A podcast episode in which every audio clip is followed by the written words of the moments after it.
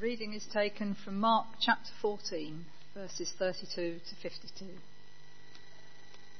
They went to a place called Gethsemane, and Jesus said to his disciples, Sit here while I pray.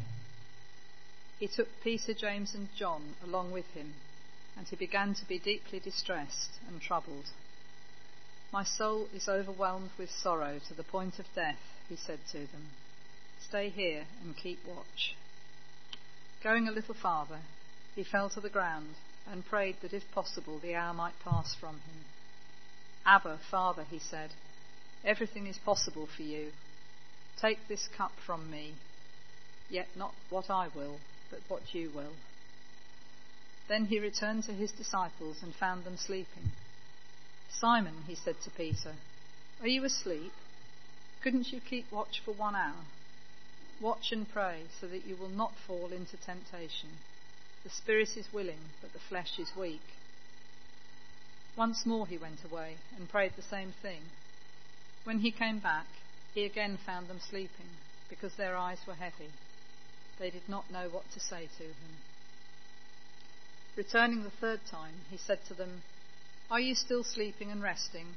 Enough, the hour has come Look, the Son of Man is delivered into the hands of sinners. Rise, let us go. Here comes my betrayer. Just as he was speaking, Judas, one of the twelve, appeared. With him was a crowd armed with swords and clubs, sent from the chief priests, the, the teachers of the law, and the elders. Now the betrayer had arranged a signal with them. The one I kiss is the man. Arrest him and lead him away under guard. Going at once to Jesus, Judas said, Rabbi, and kissed him. The men seized Jesus and arrested him. Then one of those standing near drew his sword and struck the servant of the high priest, cutting off his ear. Am I leading a rebellion, said Jesus, that you have come out with swords and clubs to capture me? Every day I was with you, teaching in the temple courts, and you did not arrest me. But the scriptures must be fulfilled. Then everyone deserted him and fled. A young man wearing nothing but a linen garment was following Jesus. When they seized him, he fled naked, leaving his garment behind. This is the word of the Lord.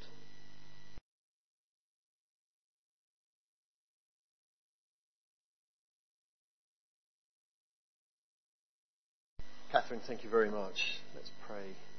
Heavenly Father, as we come to your word now, we ask that you would open our eyes to see, our hearts to feel, and our minds to understand what it is that you're calling us to.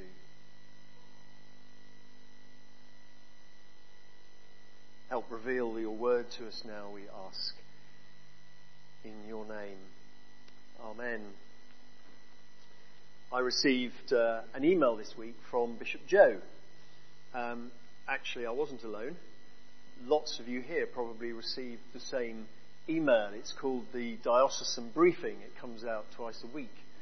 Uh, anyway, I, I got this one from Bishop Jo, and it just sort of struck me. She was talking about how um, when things are broken, new life can come out, and it was something that was uh, in my mind I then went downstairs and attacked my hard boiled egg for, or my soft boiled egg, I'm pleased to say, for breakfast. Uh, and it struck me again, unless I break this, whatever good is inside, I can't enjoy. Now, I think if we look at our world, it's pretty clear to see that it's broken. A tsunami in the Pacific Ring, forest fires, build-up of troops in Ukraine, a threat of famine in Afghanistan, political unrest across North Africa. It's broken all over the place. None of these things are things that we desire. And they're illustrations perhaps of how humankind has tried to direct and take over the world and we're paying the price for it. But that said, with God there is always hope. And God can use things in a way that we don't anticipate when we're in the midst of that brokenness. Because breaking can release new activity. Out of the forest fire comes new growth, new flowers that have lain dormant for tens of years. Out of that build up of Russian troops, NATO has bizarrely got itself together as a united force. And we pray that any impending famine or other disaster may bring the world together, that we may work together with compassion to share out for others. And the Bible is full of these sort of images where things break and out of what looks broken comes new hope and new beginnings. Do you remember the woman suffering a hemorrhage who actively chooses to reach out and change her life by meeting and touching Jesus Christ? The woman anointing Jesus' feet has to break the jar to release the perfume of anointing. The death of Lazarus releases the emotion of Jesus and the miracle that raises him again, which touches that whole family and that whole area. A man possessed by the devil is broken in front of them, but rises a new person, going off to proclaim the good news of Jesus Christ. The curtain in the temple is torn apart from top to bottom so that everyone might see into the Holy of Holies.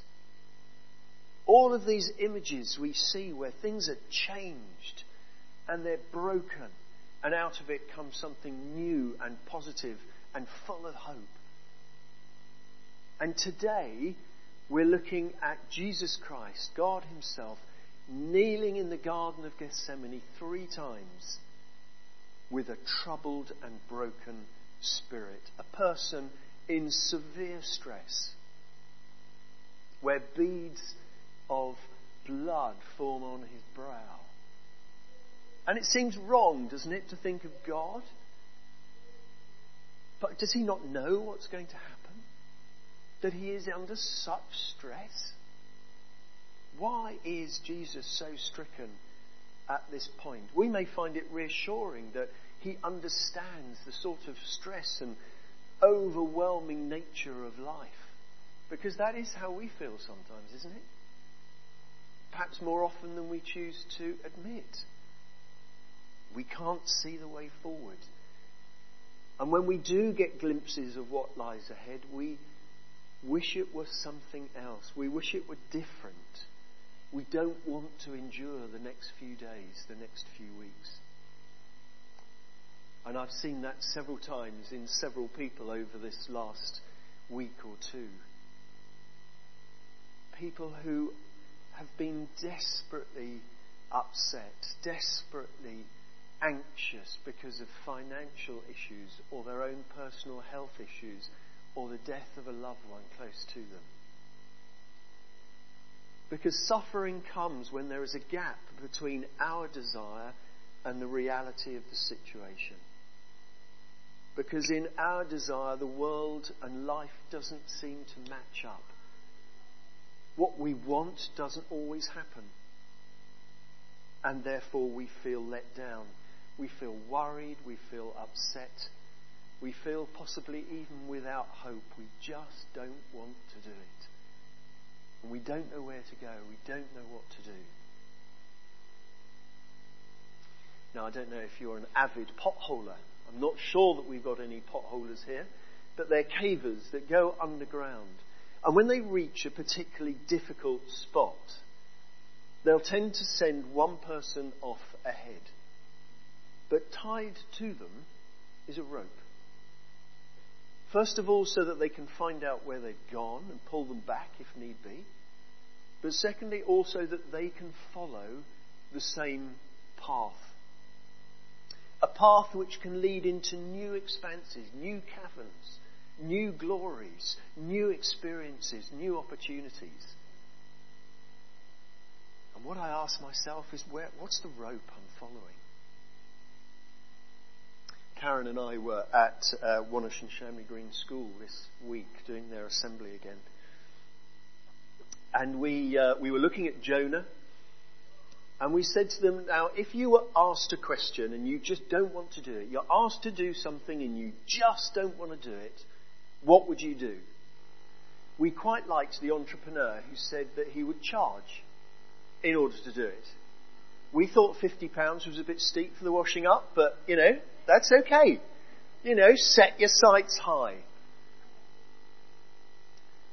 Then there was the other uh, young girl who just wanted to hide. She said, I'll hide and they won't find me. And then, of course, the young lad who said, I'm over that fence and I'm away. I'm running for it. The trouble is, of course, when they come home, the washing up is still there. That thing they don't want to do, it hasn't gone away. It's still there. And that might be how we feel. And it ends up with a choice. We either have to do it or we lower our desires. And here we have Jesus in the Garden of Gethsemane bringing a perspective and finding his rope. A rope that is attached to the depth of God, his Father. And he had his level of desire, but he knew that God had a deeper level of desire. You see, when we look at this passage, we see that Jesus does several things. First of all, he's very honest, isn't he? He admits. He admits there's a struggle. There's something lying ahead which I just don't want to do.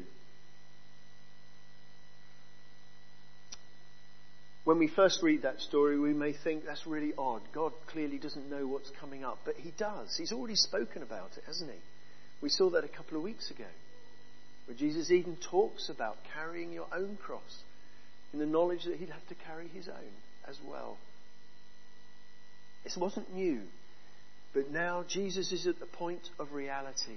This is about to happen. This is true, and I don't want to do it. It's going to hurt. And having named that issue, Jesus asks, If this is in my hands, please take the cup away. The cup, that symbol of wrath and pain and hurt. I don't want it. Personally, I don't want that hurt. Because this, Jesus has been with God since the beginning of the world, beginning of time. This isn't just a physical brokenness. This is an emotional and spiritual brokenness for Jesus as well. This is utter. This is total. Jesus alone for the first time in history. So Jesus seeks God's presence just by the very fact that he goes to pray. He seeks God's presence. Which leads to his final comment. Even though this might be my desire, not my will, but yours be done. I know that for people to have a root to relationship with us, they need me to die. And if that's the case, then I'll do it. And I'll do it for you. And I'll do it for them. You see, far from this coming as unexpected to Jesus, he's preparing himself. He's preparing by seeking the presence of God the Father. The disciples, of course, as we see at the end of this passage, are not seeking the presence of God. They're asleep. And what happens to them at the end? They flee. That's what it says. They flee away. So, what does all this say to me today?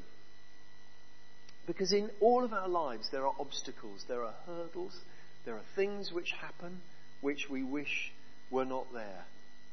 So I suppose my first question is Am I prepared? Do I spend that same time seeking God's presence? Do I seek His face when the things are hard? And for that matter, do I seek God's face when things are easy? Because that's when we need to seek God's face. I was often challenged by uh, colleagues at Knight Frank saying, I haven't got time for all that marketing and all that advertising and all that stuff. We're so busy. Things are so good. I haven't got time. My response, sadly, to them was that is exactly when you need to do it. You need to market when you're busy because if you don't do your marketing then, then you'll go quiet. And then it's too late. And it's the same with us. We need to seek God when things are easy. Because then when the hard things come, we've built up that relationship. We've got a rapport. We've got an inroad. We understand the presence of God. Are we walking alone or are we walking hand in hand? Are we ready to be broken? In fact, are we prepared to be broken? The issue that we have is where is our desire and where is God's desire? Deep desire comes from deep love and it shapes and transforms us through our daily struggle. So that when we uh, when we meet a difficult situation, we forgive instead of judging. We give time to people rather than consider our own agenda more important. We'll be honest and open, we'll be helpful, and we'll be giving because we know what God is asking us to do. You see, the disciples were challenged and they fled. Interesting, isn't it, when we see the empowering of the Holy Spirit, when we see their understanding is complete about the person of God. By Acts 2, they're standing there boldly preaching. And throughout Acts, they are following the movement of the Spirit, preaching, speaking, working together. And they've got changed lives. God blesses us in the broken situations by new hope. That's why I was quite touched by that little cine reel of the Queen. Out of her brokenness came new service, new opportunity, a new purpose. I'm obviously a bit disappointed that Kia's leaving. But for her, she's moving out of her comfort blanket into an area of new service because God has called her to it. And things are not always going to be easy, either for us here or for her there. But if she is following the path of God, God will be with her. And actually, it releases new opportunity. Next week, we will find a new preacher in this church. And then in three or four weeks' time, there will be another new preacher in this church because we have two, the lovely Caroline Stearman and Jane Boswell, both going through the occasional preacher's course, or about to, in order that they can serve here. Great! Great that the opportunity and the timing is such that as Kia goes, we have new people coming through. And we'll have other people leading our services here as well. Because this is about the ministry of God. And whoever is gifted should be built up to serve God where we are. I've been struggling with this all week, but actually, I really think that as a village church, we're in a prime position. We are in the golden opportunity. We're in a golden position because we are a village church. Now we look to the bright lights all around us and we see these mega churches and you know, people still drive up to London. We've got friends who go up to London every week and they worship there, and that's wonderful. Great that they're fed. But actually, in these mega churches, in these big urban centres, there are lots of offices, there are lots of shops, there are railway stations, and all sorts of stuff. But when you come back to the villages where we are, people live here. This is where they are. And this is where we're called, because if we are going to proclaim the good news of Jesus Christ, we need to do it where people are. Can we expect people to get out of their home and drive to London just on a whim? Of course we can't. But we can invite them in for a cup of tea and just share with them the hospitality of knowing Jesus Christ because we know him for ourselves. We are the people of God in this place. Wherever, it doesn't matter for those people online, you're just as much the people of God. We've all got friends, we've all got neighbours, we've all got relations, not all of whom know what can come out of being broken. And whenever we turn to God, we break first, we repent and believe, and we're empowered by the Holy Spirit, and so we grow into His grace. And that's what we want for everyone, isn't it? And that's the amazing opportunity we have as a village church. We are living amongst people. People who desperately need the love of God. And we are the people who can give it to them. Because we know that love for ourselves. And boy, it's hard. It's really tough. But that is what God calls us to do. Just as Kia said last week, we are inspired and motivated by the love of God, which drives us out because that's what we want to do to shower the love of God upon other people. So, are we prepared to set aside the immediate comfort, the front door which is closed? Or are we prepared to open it and invite people in? to share with them the presence of God. Let's pray. Heavenly Father, there are all sorts of situations. I can't begin to know them all. But you do. You know our pain, you know our anxieties, you know our difficulties at the moment. And we thank you that you want to be in each of them. You want to be with us. You want to share your amazing grace, your amazing love. You want to know that we're forgiven for what we've done and we're blessed for what we can be in you. So, Lord, as we prayed right at the beginning of this service, send us out in the power of your Spirit to live and to work to your praise and your glory. Let this be our desire in your name. Amen.